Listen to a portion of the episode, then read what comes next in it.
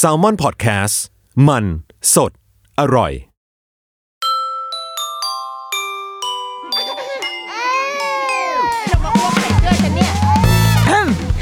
เดอะรุกี้มัมคุณแม่มือสมัครเลี้ยงกับนิดนก สวัสดีค่ะ นิดนกกลับมาแล้ว ในเดอะรุกี้มัมคุณแม่มือสมัครเลี้ยง คราวที่แล้วเรา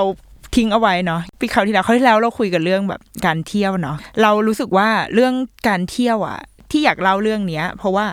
มันเป็นเหมือนเป็นไลฟ์สไตล์ของยุคสมัยเราอะเป็นไลฟ์สไตล์ของคนรุ่นเรา และแม่งแหมมาใช้คำคนรุ่นเราแล้วตัวเองเป็นศูนย์กลางมากคนรุ่นพวกเราอะ generation X อะเราที่เคยผ่าน JR1 มาด้วยกัน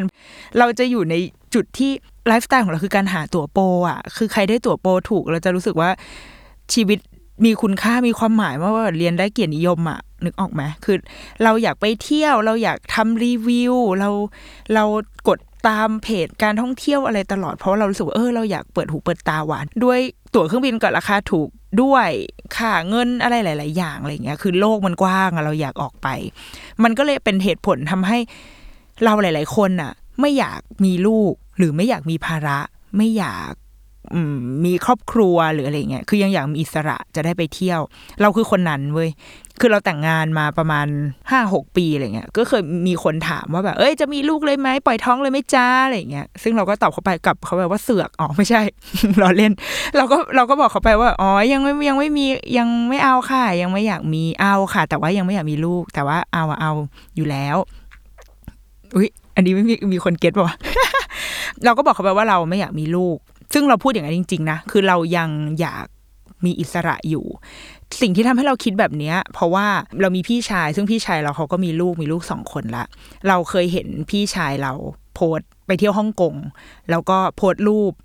ตอนประมาณสักสองทุ่มอะไรเงี้ยมันก็โพสรูปขึ้นมาใน Facebook แล้วก็เขียนว่าแบบ อ่านอนดูทีวีกันอะไรเงี้ย ซึ่งพอเราเห็นรูปนั้นแล้วเราแบบ เฮ้ยฮัลโหลแบบ นี่นี่เป็นเวลาสองทุ่มนะทำไมอยู่ในโรงแรมวะ แล้วแบบทำไม ทำไมถึงมานั่งนั่งดูทีวี แล้วก็คือลูกหลับไปแล้ว แล้วก็ผัวเมียก็นั่งดูทีวีกันอยู่ในในห้องในโรงแรม ซึ่งเราแบบ เฮ้ยไม่ใช่นี่มันไม่ใช่ชีวิตของเรา คือเรานึกภาพตัวเราเราไปเที่ยวตอนที่เรายังเป็นแบบเป็นคนปกติอย่างเงี้ยสามสี่ทุ่มห้าทุ่มเรายังแบบเริงราตรีอยู่ข้างนอกเลยอะ่ะ คือยังหาที่ไปหาที่เที่ยวที่นู่นที่นี่อยู่เลยอย่างเงี้ย คือการเข้าโรงแรมตอนสองทุ่มนี่คือแบบ มึงไม่คุ้มตุค่าตั๋วเครื่องบินแน่นอนทำไมถึงทำแบบนี้คือ พอเราเห็นภาพนั้นอะมันเลยทำให้เรารู้สึกว่า เราไม่อยากมีลูกในตอนนั้นนะแบบยังไม่อยากมีลูก เพราะเรายังไม่พร้อมที่จะเสียค่าตั๋วเครื่องบินเป็นหมื่น เพื่อไปนอนอยู่ในห้องห้องในโรงแรม แล้วก็เพราะว่าลูกหลับ เออ เรารู้สึกไม่โอเค แต่พอมาถึงวันที่เรามีลูกขึ้นมาจริง ๆ เราก็พบว่าเรามันไม่เชิงไม่คิดผิดหรอก แต่เราได้ได้คำตอบให้กับตัวเองแหละว่าเราในวันนั้นที่คิดแบบนั้นอะกับการเห็นภาพ พี่ชายนอนอยู่ในโรงแรมตอนสองทุ่มเนี่ย กับเรานะวันเนี้ยที่เรามีลูกแล้วอะเออ เราเข้าใจอะไรมากขึ้นวะมีหลายคนมากนะแล้วว่ามันมีคำถามหลายหลายคำถาม ซึ่งมันก็เป็นคอนเซิร์นของตัวเราเองด้วยเว้ยคือ จากเดิมที่เป็นคนไม่อยากมีลูก เพราะว่ากลัวจะไม่ได้เที่ยว แต่พอวันที่ท้องปุ๊บแล้วก็คลอดลูกปุ๊บ มันจะมีคำถามเกิดขึ้นในหัวที่จะไปถามหมอหรือว่าถามเอ่อเพจผู้เชี่ยวชาญทั้งหลายแหล่ถามพันทิปถามใดๆก็ตามว่า เราพาลูกออกไปเที่ยวได้ตั้งแต่ตอนไหน ซึ่งจากการได้ถามผู้เชี่ยวชาญที่เป็นคุณหมอหรือใครก็ตามที่เราเคยแบบเคยถามเคยหาข้อมูลอะไรอย่างเงี้ยค่ะ เราก็พบว่ามันไม่มีคำตอบที่ตายตัวว่ะ มันไม่มีใครที่จะบอกว่าอ๋อ น้องต้องอายุเท่านี้ถึงจะเดินทางได้เงี้ยไม่มีไม่เคยมีใครแบบฟันธงได้ แต่สิ่งที่คุณหมอหรือว่าผู้เชี่ยวชาญทั้งหลายจะจะตอบให้ได้ก็คือ แล้วแต่ความพร้อมและแล้วแต่วิจารณญาณของแต่ละครอบครัว ซึ่งอีคำตอบแบบนี้แหละที่แบบ พ่อแม่จะแบบจะเกลียดมากเพราะว่า ใครก็ได้ช่วยฟันธงมาให้ทีฉันจะได้เหมือนแบบมีเดทไลน์อะมีเส้นชัยว่าแบบแม่งถ้าลูกกูอายุเท่านี้กูจะได้พาออกไป เอาไว้บอกยืนยันกับปู่ย่าตายาย หันไปบอกผัวว่าแบบลูกอายุเท่านี้แล้วพาไปเที่ยวได้ แต่ว่าเสียใจด้วย คุณหมอก็ให้คำตอบอันนี้กับคุณไม่ได้จริง ๆ ดังนั้นการพาลูกออกเดินทาง การเที่ยวของเราในที่นี่หมายถึงว่าเที่ยวต่างจังหวัดนะคือไปในที่ที่ไม่ใช่บ้าน แต่ไม่ใช่บ้านอาม่าด้วยนะ คือเป็นแบบเป็นสมมติมีการเดินทางไกลอะนั่งรถเกินหนึ่งถึงสองชั่วโมงอะอันนั้นก็ถือว่าเป็นการเที่ยวแล้วนะ หลายคนบอกว่า อ๋อ แค่นั่งจากสาทรไปบางแคก็สองชั่วโมงแล้วจ้ะ อันนี้ไม่ใช่นะเว้ย อันนี้คือรถติด หมายถึงแบบได้ออกไปเที่ยวอะ ในที่สถานที่ท่องเที่ยวอะไรเงี้ย เรา เราก็เป็นคนนั้นเหมือนกันนะ ที่ไปหาคำหาคำตอบว่าอืมเมื่อไหร่ถึงจะพาลูกเที่ยวได้ พอไม่ได้คำตอบก็เลยคิดว่า เออ ช่างแม่งคือไปเมื่อไหร่ก็ได้ละกัน เพราะว่าเรารู้สึกว่าตั้งแต่คลอดลูกออกมาค่ะ มันมีเรื่องให้คิด มากกว่าแค่เรื่องพาลูกเที่ยวอะ่ะ คือมันไม่มีเวลาจะไปคิดหรอกว่า ฉันจะพาลูกไปเที่ยวที่ไหนดีหน้าอะไรเงี้ย มันมันไม่มีเวลาเยอะขนาดนั้นอะคือแค่คิดว่าทำยังไงให้ให้มีนมให้ลูกในมื้อต่อไป แม่งก็เหนื่อยแล้วทำยังไงที่จะแบบทำให้ลูกหยุดร้องทำยังไงที่จะจับลูกเลยอย่างมีประสิทธิภาพอะ่ะ มันก็หมดเวลาจะไปคิดเรื่องเที่ยวแหละ ดังนั้นเดือนสองเดือนแรกเราไม่ได้คิด ถึงเรื่องการท่องเที่ยวเลย จนกระทั่งการท่องเที่ยวมันเข้ามาหาเราเองพังโอ้โห เป็นการแบบ ดึงเข้าสู่ paragraph ใหม่ได้อย่างสวยงามจริงๆตอนนั้นลูกเราอายุประมาณสองเดือน นิดๆก็ยังถือว่าแบบยังยังใหม่มากนะ คือฮอร์โมนเรายังไม่ตกเลย คือฮอร์โมนความหลังคลอดความ baby blue ยังตกค้างอยู่ในตัวเราอยู่ เย็นวันหนึ่งสามีเราก็กลับมาแล้วก็บอกว่า เฮ้ย เธออาทิตย์หน้าต้องไป outing ว่ะ พัทยาสองวัน พอเราได้ยินคำนั้นแล้วเหมือนแบบ เหมือนมีกล้องซูมเข้ามาที่หน้าแล้วก็แบบอะไรนะ คือหันไปมองสามีด้วยความตะลึงสุดขีด คืองี้ก่อนแบ็กกราวของเราค่ะ คือเราเลี้ยงลูกเราอยู่บ้านกันแค่สองคนก็คือเรากับสามี แล้วก็ลูกไลฟ์สไตล์ของเราวิถีชีวิตของเราในตอนนั้นก็คือเราเลี้ยงลูกทั้งวันคนเดียว สามีออกไปทำงาน แล้วก็ตอนเย็นเขาก็จะกลับมา แปะมือให้เราได้หลังอาหารเย็นเนี่ย เราก็จะได้เข้าไปนอนประมาณสองสามชั่วโมง คือเขาเขาจะรับเวรจนถึงประมาณห้าทุ่มเที่ยงคืน แล้วพอหลังจากเที่ยงคืนก็จะเป็นเวรเราดูต่อจนถึง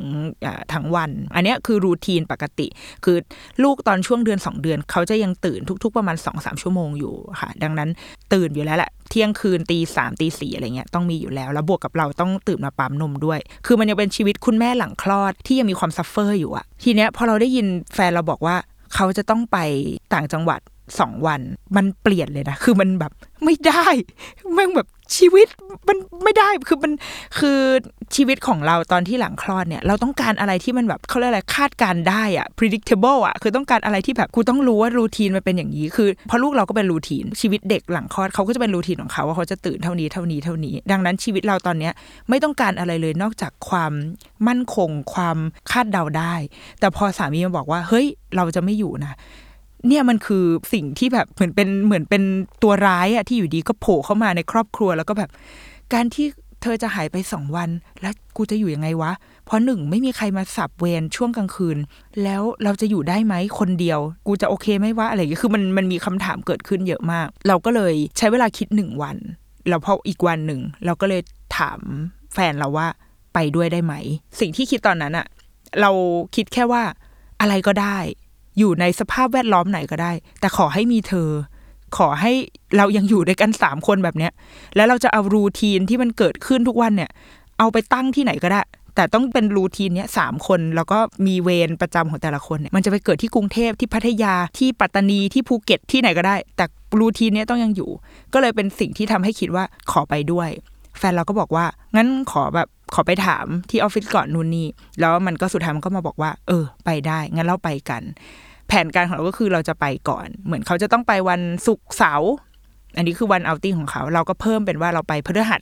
ไปก่อนหนึ่งวัน แล้วก็แฟนก็จะไปทำกิจกรรมร่วมกับที่ออฟฟิศในวันศุกร์วันเสาร์ตามปกติ ส่วนเราก็เหมือนไปนอนโรงแรมสองคืน นี่คือแผนที่ที่ตั้งใจเอาไว้ ดังนั้นทริปแรก ของครอบครัวเราที่ได้ไปเที่ยวที่ไม่ใช่บ้านและไม่ใช่โรงพยาบาลก็คือพัทยาสามวันสองคืน เฮ้ยินดีต้อนรับสู่มอเตอร์เวย์ก่อนการเดินทางคือพอเรามีเป้าหมายแล้วว่าเราจะไปเที่ยว ก็เริ่มหาข้อมูลแบบหนักมากคือแม่งแบบเครียดอะเครียดมากเครียดสัตว์ เพราะว่าเป็นการเดินทางที่ไกลกว่าบ้านคือจากบ้านเราไปโรงพยาบาลพาลูกฉีดวัคซีนประมาณสิบห้านาทีก็ถึงล้วแต่นี่คือการเดินทางไกล ไประดับสองชั่วโมงกว่าด้วยไปพัทยา แม่งไม่ใช่เรื่องธรรมดาแล้วสำหรับเด็กอายุ 2 เดือน ซึ่งถ้าเราชาวแม่เราจะพอเข้าใจกันว่าเด็ก 2 เดือนนี่มันแบบไม่โตนะเว้ยคือ 2 เดือนอะยังเลอไม่เป็นเลยอะคือยังต้องจับเลยอยู่เลยอะสิ่งที่ต้องเตรียมอันแรกที่เรากังวลมากคือหนึ่งคือเรื่องนม ลูกเรากินนมเราเป็นหลักแต่กินผ่านการปั๊ม คือใช้การปั๊มแล้วก็ใส่ขวดให้เขากินดังนั้น แน่นอนอุปกรณ์เยอะมาก ต้องมีทั้งเครื่องปั๊มนมมีขวดนมมีอะไรอย่างเงี้ยมันก็เลยทำให้เราค้นพบว่ามีสิ่งอำนวยความสะดวกหลาย ๆ อย่างสำหรับการเขาเรียกอะไรการพกพา เช่น ที่แขวนขวดนมที่ตากขวดนมแบบพกพา ไม่ธรรมดานะครับ จะมีการท่องเที่ยวข้างไหนที่คุณต้องพกน้ำยาล้างจานฟองน้ำแล้วก็มีที่ตากอุปกรณ์ไปด้วย ถ้าไม่ใช่ไปกับลูก ไม่มีทางมีประสบการณ์แบบนี้อีกแล้ว อีที่ตากอันนี้คือแม่งเจ๋งมากเลยนะ คือมันเป็นเหมือนแบบมันพับได้อะแล้วพอเปิดออกมา ดึงสองทีปักปักๆมันก็จะมีแท่งยาวๆโผล่ขึ้นมาเว้ยเอาไว้ให้เสียบขวดนมลงไปได้ ซึ่งอันนี้เป็น item ที่ดีมาก ขอให้เจ้าของสินค้านี้นะคะ ติดต่อเข้ามาที่พอดแคสต์ของเรานะคะ ลงสปอนเซอร์ได้ทันทีเลยเดี๋ยวจะพูดให้แรงๆเลยนะคะอะโอเค ตัดภาพมาที่การเตรียมอุปกรณ์ก่อนเนี่ยแหละ คือเราจะต้องจำลองทุกอย่างที่เรามีที่บ้านอะ เอาไปที่โรงแรมให้ได้ เพราะว่านั่นคือการเดินทางครั้งแรก เราไม่รู้เลยว่าจะเกิดอะไรขึ้นที่โรงแรมนั้นบ้างแล้วแบบ ชีวิตกูจะโอเคไหม ถ้ามีอะไรมันต้องพร้อมไปให้หมดอะไรเงี้ยก็เลยเตรียมไปให้หมดอุปกรณ์ ขวดนมทั้งหลายแหล่คือจำได้ว่าวันนั้นอะยกตะกร้าที่บ้านอะที่ใส่ขวดนมทั้งหมดอะคือยกไปเลยไหนๆกูก็ขับรถไปเองแล้วท้ายรถกูใส่อะไรได้กูใส่ไปให้หมดอะเอาทุกอย่างขนขึ้นรถไปหมด แล้วก็มีเตรียมยาอุปกรณ์ยาแพมเพิร์ดนี่คือเฮ้ยไม่ได้ใช้คำว่าแพมเดเดี๋ยวเดี๋ยวสปอนเซอร์เจ้าอื่นไม่เข้าผ้าอ้อมสำเร็จรูป แต่ว่าถ้าเกิดสินค้าเจ้าไหนนะคะ ต้องการให้พูดชื่อสินค้าของท่านนะคะ แทนคำว่าผ้าอ้อมสำเร็จรูปสามารถติดต่อเข้ามาได้นะคะ กูขายของทุกนาทีเลยผ้าอ้อมสำเร็จรูปก็คือเอาไปทั้งแพ็คคือยกไปทั้งแพ็คเลยคือกะว่าแบบพร้อมให้ลูกขี้ทุกวินาทีอะคือมึงขี้มากแม่มีเปลี่ยนหมด คือยกไปทั้งแพ็คเลย เรากังวลถึงขนาดที่ว่าคือด้วยความที่เราเรายังบูชารูทีนอะคือความมั่นคงอย่างเดียวในใจแม่ตอนนั้นคือ ความเป็นรูทีนของลูก ดังนั้นเราจะพยายามให้สภาพแวดล้อมทั้งหมดอะมันไม่เปลี่ยนอะเพื่อให้เขาไม่ผิดไปจากรูทีนเดิมของเขา เราถึงขั้นเอาแบบผ้าห่มหมอน เอาทุกอย่างที่มันสัมผัสเขาตอนเขานอนอะเอาไว้ให้หมดเลย คือถ้ากูยกเปลลูกไปได้ก็คือยกไปแล้วอะแต่นี่คืออะเอาผ้าห่ม เอาหมอน เอาตุ๊กตาตัวที่มันจะวางข้างๆเขา ทุกอย่างเอาขนไปให้หมด เพื่อให้มั่นใจได้ว่าลูกจะรู้สึกราวกับอยู่บ้าน นี่คือความคิดของแม่ผู้ไม่เคยเดินทางพร้อมเด็กอ่อนมาก่อนเนาะ สรุปว่าวันนั้นนี่คือน่าจะมีประมาณแบบหกกระเป๋าอะแบบหกกระเป๋าคือหมายถึงแบบมีกระเป๋าเล็กกระเป๋าน้อยอะไรเงี้ยนะกระเป๋าใส่อุปกรณ์ล้างจานกระเป๋าใส่ผ้าอ้อมอะไรเงี้ยคือพอรวมๆกันแล้วแม่งมีแบบห้าหกกระเป๋าที่เอาขึ้นท้ายรถไปคือคือแน่นเลยอะเรามามารู้ทีหลังว่าบางบ้านเนี่ยถึงขั้นเอาอ่างอาบน้ำไปด้วยเลยนะนึกออกไหมอ่างอาบน้ำอะอ่างอาบน้ำที่เป็นพลาสติกอะอันนั้นคือหนึ่งอันที่ hardcore มาก แต่มันจะมีบางคนเขาจะเอาเป็นอ่างอาบน้ำเป่าลม อันนั้นมันก็จะประหยัดพื้นที่ความระดับความเข้มข้นของแต่ละบ้านนี่แล้วแต่เลยนะ ว่าจะเอาอะไรกันไป ความกังวลที่สองคือคาซีทว่ะ ลูกไม่เคยขึ้นคาซีทเกินหนึ่งถึงสองชั่วโมงมาก่อน คือแค่ไม่เกินหนึ่งชั่วโมงนี่แม่งก็แบบสุดๆแล้วนะ คือลูกเราเคยแบบอ้วกบนคาซีทอะไรอย่างเงี้ยมาก่อน ซึ่งเราแบบว่า โอ้ยตายแล้วแล้วนี่เราจะขึ้นรถไปอีกสองชั่วโมงอะ่ะ มันไม่ไม่น่าจะธรรมดาว่ะ แต่ปรากฏว่าลูกหลับ ตลอดทางตั้งแต่กรุงเทพจนถึงพัทยา ขอ sound effect ปบมือขึ้นมาแรงๆ ให้ลูกดิฉันด้วยค่ะเราว่านี่มันคือแบบไม่รู้มันเป็นผลบุญของชาติที่แล้วหรือว่าแบบ หรือกูเคยใส่บาตรให้หลวงพ่อด้วยไก่ย่างห้าดาวหรืออะไรก็ไม่รู้อะที่มันทำให้ลูกนอนหลับบนรถได้ยาวนานสองชั่วโมงขนาดนี้ เรื่องที่เรากังวลที่สุดมันก็เลยผ่านไปได้ด้วยดีก็คือเรื่อง car seat แต่แผนการตอนแรกที่คิดในใจว่าถ้าเกิดลูกร้องเมื่อไหร่ก็คือเราพร้อมที่จะแวะ ปั๊มที่ไหนก็ได้อะไก่ย่างวิเชียนบุรีอะไรก็ได้ที่เจอคือพร้อมจะแวะเสมอถ้าลูกร้อง อันนี้คือแผนการที่คิดเอาไว้นะคะ คือจะพยายามทำให้ลดความเครียดของลูกให้ได้มากที่สุด แต่ปรากฏว่าเขาสามารถผ่านไปได้จนถึงพัทยาก็ถือว่าเป็นบุญของเรามาก โอเค เราเดินทางไปถึงพัทยาอย่างราบรื่นปลอดภัย การท่องเที่ยวครั้งนั้น ถ้าไม่นับว่ามันคือการที่เราเอาตัวเองไปอยู่พัทยา ก็ไม่ต้องเรียกว่าการท่องเที่ยวก็ได้ มันเป็นการแบบ ใช้ชีวิตอยู่ในห้องเคยพยายามจะเอาลูกออกไปเดินทะเลอยู่หนึ่งวัน รู้สึกว่าเฮ้ยพาลูกไปเดินทะเลสิที่มันคือประสบการณ์อะไรเงี้ยปรากฏลมแรงสัตว์คือลมแรงแบบผู้ใหญ่ยังผมปลิวอย่างบ้าคลั่งอะ่ะเรารู้สึกไม่โอเคว่าลูกรับไหวปะวะกับลมปริมาณขนาดนี้อะไรเงี้ยแล้วถ้าลูกป่วยในวัยสองเดือนนี่แม่งต้องไม่ใช่เรื่องดีแน่ๆอะโอเคงั้นวันนี้เรายังไม่ไปทะเลกันละกันก็อยู่กันในห้องก่อน เป็นภาพของการไปทะเลแล้วนั่งกินข้าวผัดกะเพราหมูชิ้นไข่ดาวที่สั่งจาก ห้องอาหารโรงแรมจานละสามร้อยอยู่หน้าส้วมในห้อง เพราะว่าไม่สามารถทิ้งลูกลงไปข้างล่างได้เพราะลูกหลับไปแล้วแล้วก็ต้องกินอย่างเงียบเชียบที่สุด เข้าไปนั่งกินใกล้ลูกก็ไม่ได้เพราะว่าเดี๋ยวเสียงช้อนกระทบจาน คือต้องนั่งกินอยู่หน้าห้องน้ำที่มันอยู่ไกลจากลูกอะไรเงี้ย เนี่ยคือชีวิตการไปเที่ยวครั้งแรกกับลูก แต่ว่าสุดท้ายมันก็มีโมเมนต์ดีๆนะ ก็คือเช้าวันวันที่สองหรืออะไรประมาณเนี้ยที่อากาศมันโอเค แล้วก็เราพาลูกออกไปเดินทะเล แล้วก็เราจับเอาเท้าเขาลองแบบ สัมผัสทราย สัมผัสน้ำทะเลแล้ว เรารู้สึกว่าเราเห็น reaction จากเท้าเขาอะมันแบบสะดุ้งนิดๆว่ะเฮ้ย texture มันมันไม่เหมือนเดิมอะไรเงี้ย เรารู้สึกว่า เออเนี่ยแหละสำหรับเด็กวัยสองเดือนอะมันคือประสบการณ์เล็กๆ น้อยๆ ที่เขาได้รับมา แล้วก็อีกด้านหนึ่งก็คือเป็นประสบการณ์ของพ่อแม่ด้วย ว่าเรารู้แล้วว่าอ๋อไอสิ่งที่เราเตรียมมาหกเจ็ดกระเป๋า บางอย่างแม่งก็ไม่ได้ใช้เว้ยบางอย่าง แม่งก็เกินความจำเป็น หรือบางอย่างก็ขาดไปเหมือนกันอะไรเงี้ยก็ เป็นเรื่องของการเดินทางครั้งแรก หลังจากนั้นมาเราก็เลยเหมือนมีภูมิคุ้มกันละมีมีภูมิต้านทานแล้วว่าอ๋อจับทางได้แล้วว่าการเดินทางกับลุงเป็นยังไง ก็เลยทำให้หลังจากทริปนั้นนะคะที่ลูกสองเดือนเนี่ยก็มีทริปอื่นๆโผล่มาอีกเรื่อยๆ ไปหัวหินไป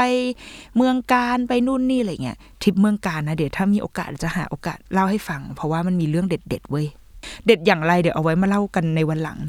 ก็เดินทางด้วยการขับรถไปตามปกติ จนเริ่มปีก้าขาแข็งว่ะ เริ่มรู้สึกว่า เฮ้ยแบบขับรถไปมัน east to mainstream ต้องเราต้อง go beyond ปกว่านั้นแล้ว เราต้องคนระดับเราต้องไปไกลกว่านั้นแล้วเว้ย ก็เลยเริ่มมองมองหาการเดินทางที่แอดวานกว่านั้น นั่นคือการขึ้นเรือกลไฟ จะบ้าเหรอ ขึ้นเครื่องบินสิ เราก็รู้สึกว่า เฮ้ย ลูกน่าจะขึ้นเครื่องบินได้แล้ววะคือเหมือนพอเขาเริ่มโตขึ้น เขาก็แข็งแรงขึ้น ภูมิต้านทานในในใจแม่มันก็แข็งแรงขึ้นเรื่อยๆ ก็เลยคิดว่า เฮ้ย เราน่าจะพร้อมแล้วแหละสำหรับเครื่องบิน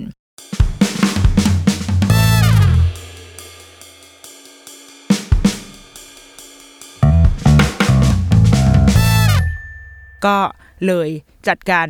ลองเชิงก่อนด้วยกันบินในประเทศ คือปกติ อย่างที่เทปที่เราคุยกันนะคะว่าเราจะเป็นคนชอบไปเที่ยวช่วงปลายปี ปีก่อนๆจะไปญี่ปุ่น แต่พอปีนี้ลูกยังเล็กกว่ายังไปไม่ได้ก็เลยอะงั้นเที่ยวในประเทศแทนก็เลยไปภูเก็ต ถ้าสายการบินไหนนะคะ ต้องการให้พูดชื่อสายการบินของท่านนะคะ ในช่วงนี้โว้ยมึงจะขายตลอดเวลาไม่ได้อะก็จองตั๋วเครื่องบินไปไปภูเก็ตกัน ตอนที่ตอนนั้นลูกอายุประมาณห้าเดือนห้าเดือนกว่ากว่าห้าเดือนนิดๆ เป็นทริปแรกที่เขาได้ขึ้นเครื่องบิน การพาเด็กขึ้นเครื่องบิน เราว่ามันเป็นปมในใจพ่อแม่หลาย ๆ คน มันเป็นความกังวลที่เรามักจะได้เห็นเสมอเวลาแบบไปเห็นพวกกระทู้ที่ตั้งคำถามว่าพาลูกขึ้นเครื่องบินทำไงดีคะเพื่อให้ลูกไม่ร้องบนเครื่องบินทำไงดีคะตอนที่เรายังเป็นมนุษย์ปกติที่ยังไม่ได้มีลูกค่ะ เราเป็นคนที่พอไปนั่งรอหน้าเกตอะแล้วเห็นว่าแบบคนที่มานั่งรอด้วยกันแล้วเขาแบบมีเด็กเล็กมาด้วยอะเราจะเป็นคนที่แบบ ไอ้สัตว์เอาแล้วมาแล้วสองขวบมึงมาแล้ว มึงอย่าร้องให้กูได้ยินนะ คือเราเป็นคนนั้นเลยนะ คือถ้ากูได้ยินสักแอะหนึ่งนะกูจะด่าพ่อด่าแม่นี่คือนี่คือความคิดของเราในตอนนั้น คือทั้งทางที่รู้สึกว่าตัวเองก็เป็นคนชอบเด็กนะ แต่พอจะต้องไปเจอบนเครื่องบินหรืออะไรเงี้ยเราจะรู้สึกแบบทำไมต้องพาเด็กมาขึ้นเครื่องบินวะคือความคิดของเราในตอนนั้นเป็นอย่างนั้นจริงๆนะลูกมึงยังเล็กอยู่มึงจะพาขึ้นเครื่องบินทำไมเนี่ย พอมาตอนเนี้ยมาเป็นแม่เราเลยรู้ว่าอ๋อบางคนเขาไม่ได้เอาลูกไปเที่ยวด้วยนะมึงเขาเอาลูกกลับบ้านอะ บางคนแบบอะมากรุงเทพมาทำธุระแล้วต้องกลับบ้านที่ต่างจังหวัดอย่างเงี้ยเขาไม่ได้มาเที่ยว แต่เครื่องบินมันก็คือการเดินทางชนิดหนึ่ง เหมือนกับรถเมย์เหมือนกับแท็กซี่เหมือนรถไฟฟ้าเหมือนกัน ดังนั้นแบบแม่งตอนนั้นตอนที่เราเป็นเป็นมนุษย์ปกตินี้เราโคตรแบบว่าโคตรใจแคบเลยทำไมถึงไปคิดว่า คนเป็นแม่เขาพาลูกขึ้นเครื่องบินทำไมวะอะไรเงี้ยจนวันเนี้ยเราเข้าใจละตัดภาพมาที่การขึ้นเครื่องบิน เราเชื่อว่า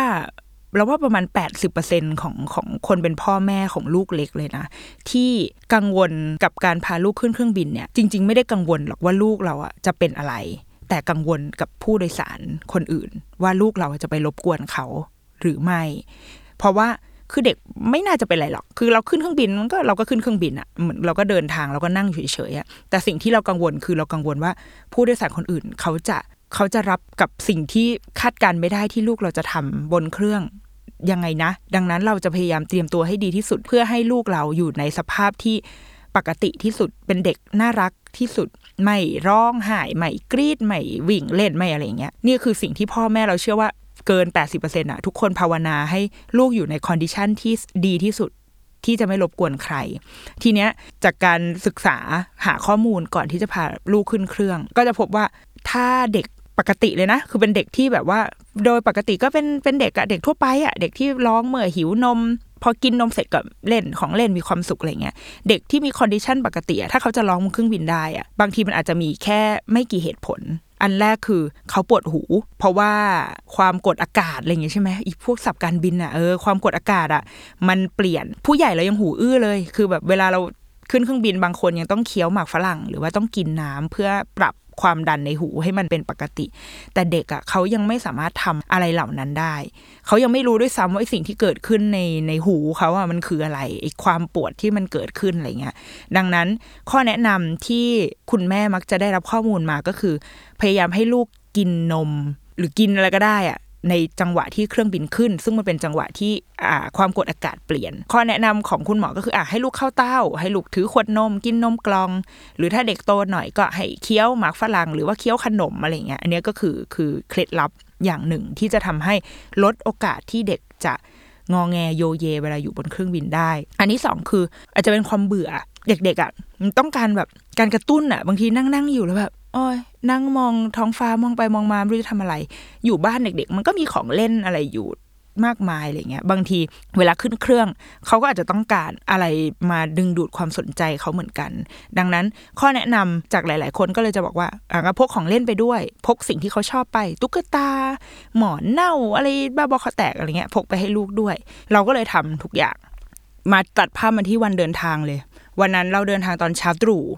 ก็วางแผนกันเอาไว้ ปกติเราเป็นคนไม่ชอบ ไม่คนเป็นคนไม่มีแผนการไม่มีแบบไม่มีการจัดการชีวิตอะไรเลยเว้ยแต่พอมีลูกแล้วแม่งสกิลการจัดการโผล่ขึ้นมาอย่างอย่างรุนแรงอะ่ะ คือวางแผนกันตั้งแต่กลางคืนกับแฟนแล้วว่าเดี๋ยวพวกเราแต่งตัวอะไรกันให้เรียบร้อยทุกอย่างเสร็จหมดกระเป๋าอะไรไปรอที่หน้าประตูบ้านให้เรียบร้อยหมด แล้วค่อยไปอุ้มลูกขึ้นมาจากเตียง แล้วก็ไปเลย คือลูกไปในชุดนอนนี่แหละไม่เป็นไรเรายังไม่ถ่ายรูป เดี๋ยวเราค่อยถ่ายรูปตอนที่ลูกชุดสวยแล้ว อันนี้คิดไว้หมดละปรากฏว่าลูกก็หลับ หลับไปตลอดทางที่ไปสนามบิน พอถึงสนามบินกับนางก็ตื่นอันนั้นก็แฮปปี้โอ้ยดูเดินวิ่งดูไม่ยังไม่วิ่งดิทำอะไรวะอ๋อแบบว่าเขาเรียกอะไรอุ้มอุ้มไปดูนู่นดูนี่นางก็มีความสุข ปรากฏพอขึ้นเครื่อง สิ่งที่กังวลทั้งหมดว่าแบบลูกจะร้องไหมลูกจะอะไรไหมไม่มีเลยว่ะ หลับสนิทว่ะ คือพอขึ้นเครื่องปุ๊บเอานมให้กินช่วงเครื่องจะเทคออฟหมดเลยหลับสนิท คืออ้าวมึงไม่มีอะไรให้แม่ตื่นเต้นสักนิดเลยเหรอ ไม่มีวะหลับ ก็เลยกลายเป็นการเดินทางขึ้นเครื่องบินเที่ยวแรกที่รับรื่นมาก รับรื่นเวอร์ รับรื่นจนแบบหลับกันไปทั้งครอบครัวทั้งพ่อแม่ลูกอะไรเงี้ย แต่ว่าขากลับว่ะ เออขากลับ มันครั้งที่สองคือต่อให้ครั้งแรกมันผ่านไปแล้ว แต่ว่ามันเป็นการผ่านที่เหมือนโกงอะเพราะลูกหลับอะมันยังไม่ได้แบบทดสอบอะไรเลย ครั้งที่สองเราก็เลยยังมีความตื่นเต้นอยู่เหมือนกัน ก็พยายามทำทุกอย่างที่จะทำให้ลูกสบายตัวเมื่ออยู่เครื่องบินมากที่สุด เปลี่ยนเป็นผ้าอ้อมที่นิ่มสบายนะคะ ใส่เสื้อผ้าที่แบบอุ่นสบายอะไรเงี้ยเอ่อปรากฏว่าเขาก็ล่าเริงตามปกติกินนมอะไรไปคือรอบนี้ไม่หลับว่ะ แต่ว่ามันมีช็อตที่พอพอเครื่องขึ้นไปจนถึงจังหวะที่กัปตันปล่อยสัญญาณ ปล่อยสัญญาณอะไรวะปลดเข็มขัดอะ ปุ๊บ ลูกก็แบบยุกยิกยุกยิกยุกยิก แล้วเขาก็นิ่งไป แล้วเขาก็ทำหน้าแบบมองเขาจ้องมาที่ตาเรา แล้วเขาก็ทำหน้าแบบที่เราเห็นทุกวัน ซึ่งหน้านั้นนะมันคือหน้าของการขี้ มันคือการแบบแพรดออกมาแล้วก็มีเสียงด้วยนะ คือแม่งเป็นการวันนั้นดันเป็นวันที่อึเสียงแบบเสียงแรงอะเสียงแพรดออกมา คือโชคดีมากที่พี่คุณพี่โต๊ะข้างหลังอะเขาสั่งอาหารบนเครื่องบินเอาไว้ ก็เลยทำให้มันมีกลิ่นอาหารแบบว่านัวนัวๆไปกับกลิ่นขี้ลูกอะพอพอลูกอึปุ๊บอะเราคิดในใจแล้วว่า กูต้องทำไงวะ ต้องเปลี่ยนไหมวะ หรือว่าเอาไว้ทิ้งมันไว้อย่างนี้แหละ ถ้าไปเปลี่ยนแล้วเดี๋ยวลูกแบบรู้สึกผิดปกติเข้าไปเปลี่ยนในห้องน้ำหรือมันจะร้องไห้ปะวะ แต่ถ้าไม่เปลี่ยนแล้วมีผ้าอ้อมเลอะขี้อยู่ที่ตัวเองประมาณหนึ่งชั่วโมง มันจะไม่โอเคปะวะ คือช่างใจกันอยู่นานมาก จนสุดท้ายก็โอเค ไปเปลี่ยนผ้าอ้อมกันถึงลูกก็เลยได้เปิดประสบการณ์การเปลี่ยนผ้าอ้อมลูกในห้องน้ำเครื่องบิน ในจุดที่สูงที่สุดในชีวิตเป็นครั้งแรกก็เกิดขึ้นในการขึ้นเครื่องบินครั้งที่สองจากการเดินทางครั้งนั้นนะคะการไปภูเก็ตครั้งนั้น ก็เลยทำให้เราพบว่าอ๋อการขึ้นเครื่องบินมันก็โอเคนี่หว่ามมันก็ไม่ได้น่ากลัวอย่างที่เราคิด ฟังดูเหมือนราบลื่นเนาะฟังดูเหมือนแบบการขึ้นเครื่องบินก็เป็นเรื่องปกตินี่หว่าอะไรเงี้ยแต่ว่าอะเราจะเล่าเล่าในสิ่งที่ ตะกี้มันเป็นเหมือนเป็นเรื่องที่ดีแล้ว เราจะเล่าในสิ่งที่มันเป็น worst case แชร์ให้ฟังสักสองอันละกัน อันแรกมันคือไฟล์เดือด เราจะเรียกว่าถ้าเมื่อไหร่ก็ตามที่ลูกเราแบบ มีความเอ่อเดือดบนเครื่องเราจะเรียกสิ่งนั้นว่าไฟล์เดือด ไฟล์เดือดของเราครั้งแรกเกิดขึ้นตอนไปเชียงใหม่ ก็ชั่วโมงเดียวเหมือนกันนะก็ตอนแรกขึ้นเครื่องไปปกติ ราบรื่นตอนนั้นเขาประมาณขวบกว่าๆแล้วก็คือเริ่มแบบเริ่มรู้เรื่องแล้ว แล้วก็ซุกซนมากอะไรเงี้ยค่ะ จนกระทั่งมันมีมันมีตอนหนึ่ง ที่สัญญาณรัดเข็มขัดมันดัง คือกัปตันบอกว่าเฮ้ยพวกเองรัดเข็มขัดกันเว้ยอะเราก็รัดเข็มขัด ตัวเราเองอะก็รู้สึกแบบปวดหูนิดๆแต่ก็ยังไม่ได้สนใจอะไรเพราะว่ามันก็คืออยู่บนอยู่ข้างบนฟ้าถูกไหมมันก็อากาศมันก็เปลี่ยนแปลงตลอดเวลา กัปตันก็ประกาศขึ้นมาบอกว่าเออตอนนี้เรากำลังลดระดับการบินคือไม่ได้จะแลนดิ้งนะ แต่มันเหมือนต้องลดระดับอะไรสักอย่าง เพราะว่าสภาพอากาศไม่ดี อะไรไม่รู้แม่งเป็นศัพท์เทคนิคอะก็ฟังไม่เข้าใจ รู้แค่ว่ามีการปรับระดับ อะไรเกิดขึ้น พอสิ้นเสียงกัปตันพูดปุ๊บอะลูกเราอะร้องขึ้นมาแบบว้าแบบเหมือนกรี๊ดเสียงดังขึ้นมา แล้วก็ร้องแบบร้องเสียงดังมาก แบบร้องร้องร้องร้องร้อง จนเราแบบ เฮ้ย เป็นไรวะแพนิคแล้วทั้งพ่อทั้งแม่เอาไงวะเอาไงวะก็พยายามเอานมให้เขากิน เขาก็กินกินกินไปได้นิดนึงแล้วเขาก็แบบผละ เอามือเอามือดันขวดนมออกไม่เอาไม่เอา พยายามจะเอาของเล่นเอาทุกอย่างที่เตรียมไว้มาให้เขาเขาก็ไม่เอาร้องแบบกรีดกรีดกรีดไม่เอาไม่เอาไม่เอา ตอนนั้นคือคิดว่าด้วยด้วยวัยเขาตอนนั้นนะคะ ถ้าเราพาเขาเดินอะส่วนใหญ่เขาจะสงบลงเหมือนพาเดินชมนกชมไม้อะไรเงี้ย แต่นั่นคือเราอยู่บนเครื่องบิน ตอนแรกเราปลดเข็มขัดออกแล้ว แล้วเราจะอุ้มแบบลุกขึ้นยืนแล้วอุ้มเขาละ แล้วกะว่าไปเดินไหมวะ คือเป็นช่วงที่ช่างใจอยู่กับตัวเองว่า กูจะเดินหรือกูจะอยู่ เพราะว่าลูกตอนนั้นคือร้องเสียงดังมาก ถ้าเราไปเดินแล้วลูกไม่หยุดร้องอะมันเหมือนเราแบบ เหมือนเราเป็นแกร็บแกร็บเสียงร้องอะ คือ Delivery เสียงร้องเด็กไปสู่ที่นั่งของทุกท่านส่งตรงเลยอะไรอย่างเงี้ย ก็เลยตัดสินใจว่าเฮ้ยไม่เอาวะกลับลงมานั่งก่อนฮีโร่ที่มาช่วยชีวิตเราตอนนั้นคือพี่แอร์โฮสเตสท่าทางมีอายุท่านหนึ่ง แล้วว่าเขาเก่งมากเลยอะเขาเดินมาแล้วเขาก็พูดกับเรานะ เขาหันมาพูดกับเรา แต่เขาพูดเสียงดัง เหมือนตั้งใจให้คนที่อยู่แถวๆนั้นได้ยิน เขาบอกว่าอ๋อ น้องท่าทางจะปวดหูนะคะ เพราะว่าเครื่องบินมันมีการปรับระดับ มันก็เลยอาจจะทำให้น้องปวดหูนะคะ ร้องใหญ่เลย เขาพูดกับเราแบบนี้ด้วยเสียงที่เย็นมาก แต่เป็นเสียงที่ดังพอที่จะทำให้คนที่นั่งอยู่รอบๆเราทั้งหมดอะได้ยิน เรารู้สึกว่าสิ่งที่คุณแอร์โฮสติสคนนี้ทำอะมันคือแบบโห นี่คือพระโพธิสัตว์อะของวงการแม่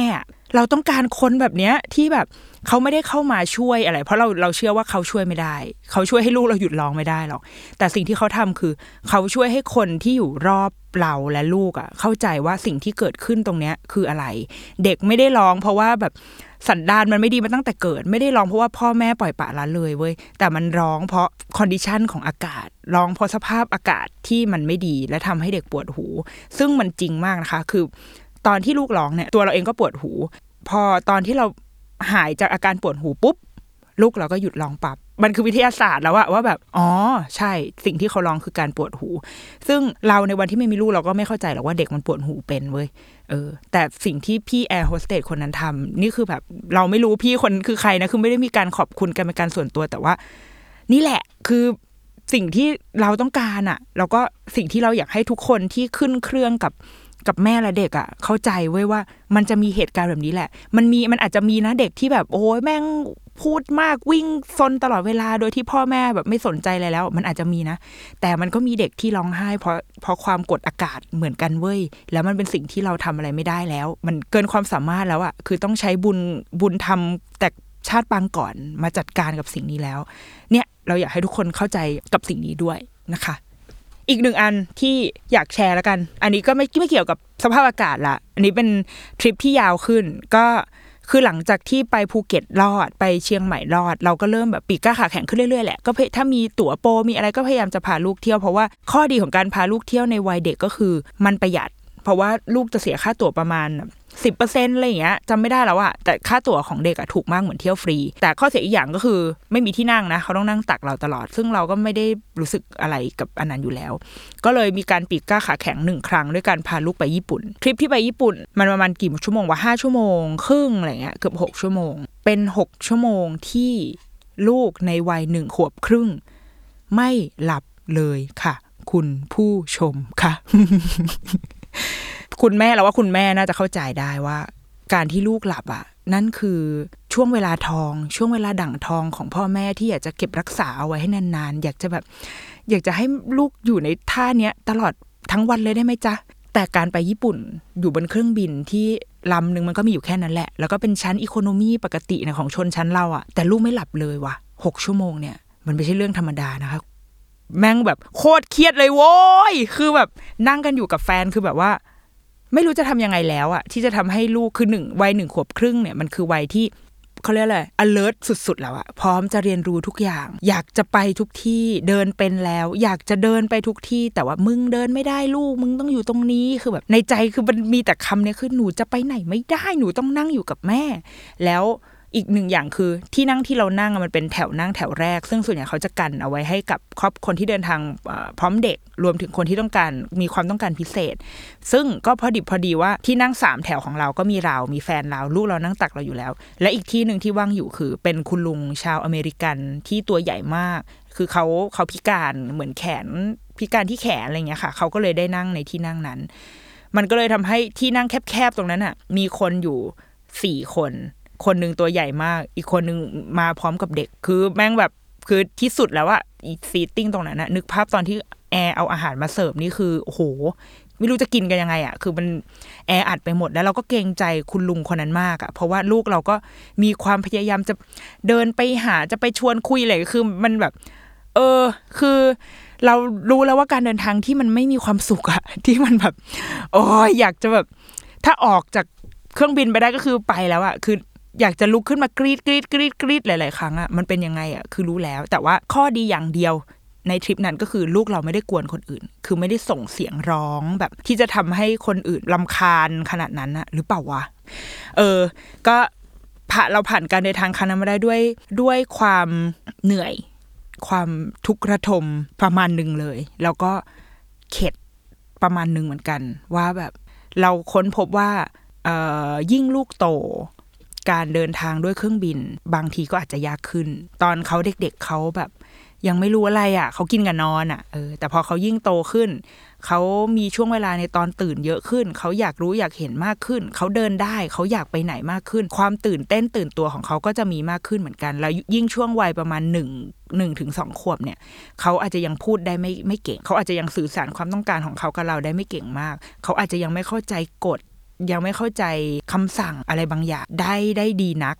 มันเลยยิ่งเป็นวัยที่แบบ เราไม่สามารถจะบอกเขาได้ว่านั่งเฉยๆสิลูกเขาทำไม่ได้ อันนี้ก็อาจจะเป็นข้อควรระวังเอาไว้นะช่วงเนี้ยเวลาที่มีเพื่อนมาถามว่าแบบเฮ้ยจะพาลูกไปเที่ยวแบบ อายุเท่านี้จะไหวปะวะอะไรเงี้ยเราก็จะบอกว่าไปเหอะยิ่งโตยิ่งยากกว่าสำหรับเรานะ แต่ถ้าโตไปกว่านี้มันก็อาจจะง่ายขึ้นนะเพราะอย่างล่าสุดเนี่ยลูกสองขวบละขึ้นเครื่องบินเสียตังค์ละหากใครเป็นล้อมกรอบไว้ก็ได้นะคะ หากใครยังไม่ทราบก็คือ เด็กกระสายการบินเนี่ยศูนย์ถึงยี่สิบสี่เดือนศูนย์ถึงสองขวบ ก็คือ มันจะเสียค่าตั๋วแบบน้อยมากอะ่ะ เป็นประมาณสิบเปอร์เซ็นอะไรอย่างเงี้ยคือคิดค่าตั๋วแค่ส่วนหนึ่ง แต่ถ้าพ้นสองขวบไปแล้ว ส่วนใหญ่จะจ่ายเต็มทั้งหมดก็คือเสียค่าเดินทางเท่ากับผู้ใหญ่ หรืออาจจะถูกกว่านิดเดียวถูกกว่าแบบเหมือนจ่ายประมาณแปดสิบเปอร์เซ็นเก้าสิบเปอร์เซ็นอะไรอย่างเงี้ยแต่มีที่นั่งเป็นเป็นของตัวเอง อันนี้เป็นเป็นความรู้เป็นข้อเท็จจริงนะคะ ว่าถ้าอยากประหยัดในการพาลูกเที่ยวคือต้องไปก่อนสองขวบแต่เนี่ยค่ะ ครั้งล่าสุดพาเขาขึ้นเครื่องตอนอายุสองขวบแล้ว ก็ง่ายมาก เพราะว่าเราว่าเราเชื่อว่าเขามีที่นั่งเป็นของตัวเองหนึ่งผู้เหมือนเขามีพื้นที่ให้แบบ ให้เล่นให้เป็นตัวของตัวเองอยู่ในพื้นที่ของมึงอะ่ะมึงอยู่ตรงนี้แหละ แล้วก็สองคือแล้วว่าเขาเข้าใจมากขึ้น คือเราสามารถบอกเขาได้ว่าต้องอยู่เฉยๆแล้วนะ เขาเข้าใจละมันมันอยู่ในวัยที่แบบสื่อสารกันรู้เรื่องแล้วว่าเขาก็พูดกับเราได้เราก็พูดกับเขาได้อะไรเงี้ยดังนั้นความง่ายมันก็จะมากขึ้น แต่มันก็มาพร้อมกับข้อเสียคือ มึงต้องเสียตังค์นะต้องจ่ายตังค์เต็มนะเออ ประมาณนี้อ๋อมีอีกมีอีกหนึ่งอย่างที่มีคนเคยถามมาเหมือนกันว่าอ้าวแล้วเวลาแบบไปเที่ยวต่างจังหวัดแล้วทำไงก็การเดินทางในจังหวัดนั้นทำยังไง เพราะว่าการเดินทางในประเทศไทยแม่งก็สะดวกสบายเชียร์ไปต่างจังหวัดปุ๊บมึงก็ไม่มีการเดินทางอย่างอื่นแล้วนอกจากรถอะไรเงี้ยเราก็ขับรถนะคะ ก็เช่ารถขับ แล้วก็เช่า car seat ของบริษัทเช่ารถทั้งหลายแหล่ซึ่งแม่งก็จะเป็น car seat ที่แบบ อืม ก็จะเป็น car seat ที่เป็นสภาพ เหมือนเหมือนแม่งไม่ได้ตั้งใจซื้อมาให้เราใช้งานอะและจะเป็น car seat ที่มาพร้อมกับรถโดยไม่ได้ติดตั้ง เพราะว่าเจ้าของบริษัทรถแม่งก็ติดตั้งคาซีทไม่เป็น ก็เป็นหน้าที่ของพ่อแม่ที่ต้องมานั่งงมงมๆกันอยู่สองคนว่าเออแล้วมึงติดตั้งไงวะคู่มือก็ไม่มีให้ ก็ก็เตรียมตัวเตรียมใจกันเอาไว้ถ้าเราจะไปเช่านะคะ แต่ก็เอาจริง ๆ ส่วนโดยส่วนตัวเรา เราเลือกไปเช่าเอาหน้างานเพราะว่าเราขี้เกียจแบกเราขี้เกียจแบบ ดูแลคาร์ซีตัวเองอะไรเงี้ยก็เช่าจ่ายเพิ่มวันละประมาณร้อยบาท ก็ปลอดภัยได้มั้ง แต่มันก็สภาพก็จะแบบสกปรกนิดหน่อย ก็หาผ้าหาอะไรรองก็ลูกก็นั่งได้ละค่ะ ก็ก็ยังพออยู่ได้อยู่เนาะโอเคสำหรับเราการพาลูกเที่ยว ตอนก่อนที่เราจะพาลูกแบบเริ่มพาลูกไปเที่ยวนู่นเที่ยวนี่อะไรเงี้ยเราเคยเข้าไปหาว่าแบบพาลูกเล็กเที่ยวได้ไหม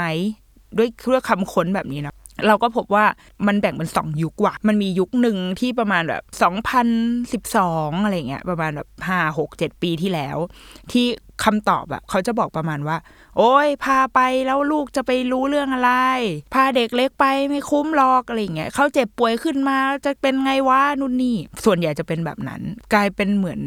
ออกแนวจะโทษพ่อแม่ด้วยซ้ำนะว่าแบบพวกมึงพาลูกไปทรมานทรกรรมไหมวะมันไม่อยู่บ้านวะอะไรเงี้ยรอให้เขาโตก่อนค่อยพาไปก็ได้ อันนี้คือแนวทางของชาวเน็ตนะในช่วงยุคนั้น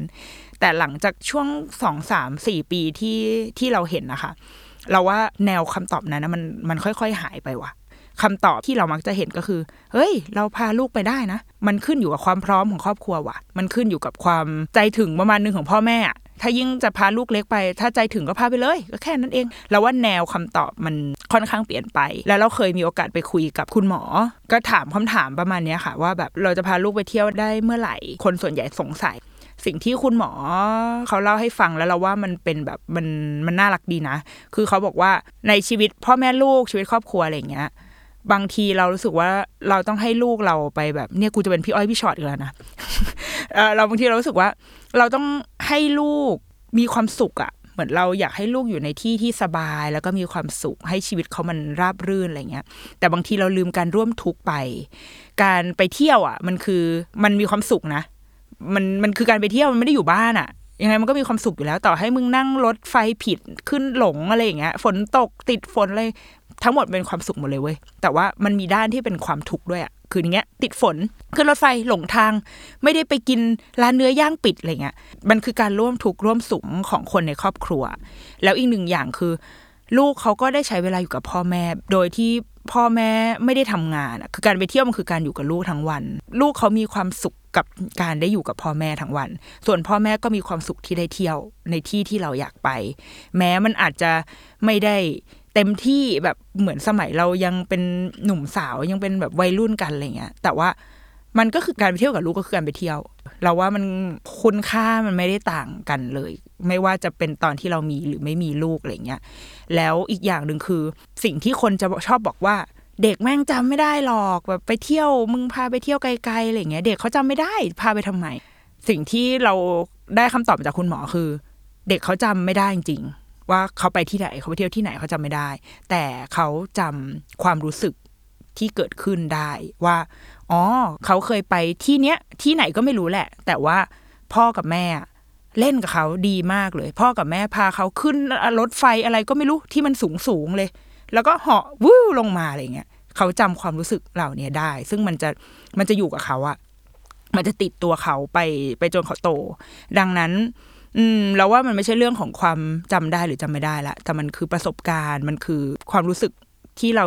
จะมี ทั้งกับตัวเราเองแล้วก็กับลูกเราด้วย ดังนั้น ถ้าถามเราในมุมของเราเราว่าการพาลูกเที่ยวไม่ใช่ภาระไม่ใช่อะไรเลย แต่อ๋อเป็นภาระอย่างเดียวคือเป็นภาระทางการเงินแค่นั้นแหละคือตูต้องหาเงิน เพื่อจ่ายค่าเอ่อตั๋วค่าที่นั่งให้ลูกเพิ่มเติมแค่นั้นเอง แต่ว่าถ้าเราสามารถพาลูกไปไหนตอนไหนได้ เป็นเราเราก็เราก็เชียร์นะว่าก็ไปเหอะเราลดความกังวลอะไรบางอย่างลงไปอะไรเงี้ยแล้วก็เราก็เตรียมตัวในในส่วนของเราให้ดีที่สุดแล้วก็ไปกันเถอะ เพราะว่าสิ่งที่เราอยาก ทำให้ลูกรู้สึกอะไรแล้วก็ไปที่นั่นแค่นั้นเองอะก็จบแล้วค่ะกับการท่องเที่ยวจริงๆมันมีดีเทลอะไรอีกเยอะแยะมากมายเหมือนกันนะ แต่ว่าเอาไว้ค่อยเล่าใน EP อื่นบ้างแล้วกันนะคะ มันมันก็สำหรับเรื่องการท่องเที่ยวกับลูก จริงๆมันคือเหมือนเป็นเรื่องการขึ้นเครื่องบินด้วยซ้ำอะการขึ้นพาลูกขึ้นเครื่องบินขึ้นรถครั้งแรกอะไรเงี้ยประสบการณ์เป็นยังไงก็ประมาณนั้นนะคะ เท่าที่เล่าไว้ โอเคค่ะ จบไปแล้วกับ The Rookie Mom EP 3 นะคะ แล้วก็เเราพบกันในครั้งหน้านะคะ เราจะมาทุกวันจันทร์ ฉันจะมาทุกวันจันทร์ ทุกวันจันทร์ ผ่านทางช่องทางต่างๆ ของ Salmon Podcast นะคะ อย่าลืมติดตามได้ทุกวันจันทร์ทำไมกูต้องพูดทุกคำว่าทุกวันจันทร์ตั้งหลายครั้งวะ เพราะว่าไม่รู้จะพูดอะไรต่อไงโอเค งั้นเราพบกันนะคะ ในวันจันทร์หน้าจะเป็นเรื่องอะไร เดี๋ยวขอไปคิดก่อนนะ แต่ว่ามีเรื่องเยอะจริงว่ะ อ๋อ ล่าสุดเพิ่งพาลูกไปโรงเรียนมาด้วย เดี๋ยวมาเล่าให้ฟังดีกว่า โอเค ถ้าอย่างนั้นก็อำลาไปก่อนจ้า สวัสดีค่ะ